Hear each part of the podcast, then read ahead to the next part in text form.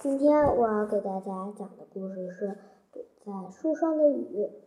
春天过去了，小鼹鼠盼望着第一场下雨到来。它天天盼。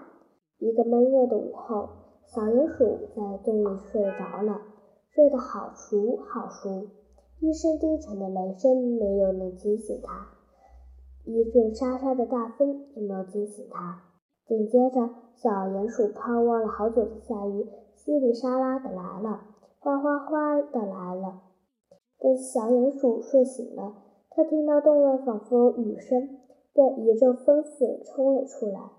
可是晚了，雨停了，风停了，太阳公公从一朵乌云后面探出脸来，朝小鼹鼠笑着。小鼹鼠笑不出来，它要快哭了，它好伤心。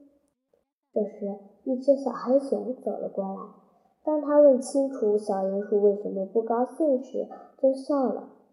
它领着小鼹鼠来到了一棵梧桐树下，小熊说：“准备吧，鼹鼠先生，今年的第一场下雨来了。”说完，就使劲地摇着梧桐树。停在树上的水珠稀里沙拉的落下来，就跟最密的雨点一样。小鼹鼠抬着头，张开双臂喊了起来：“啊，第一场下雨来了！多凉快，多舒服，多叫人高兴！”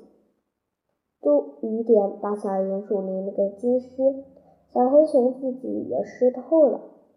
小鼹鼠对小黑熊说：“谢谢你，小黑熊先生，你送给了我一阵雨，一阵躲在树上的下雨。”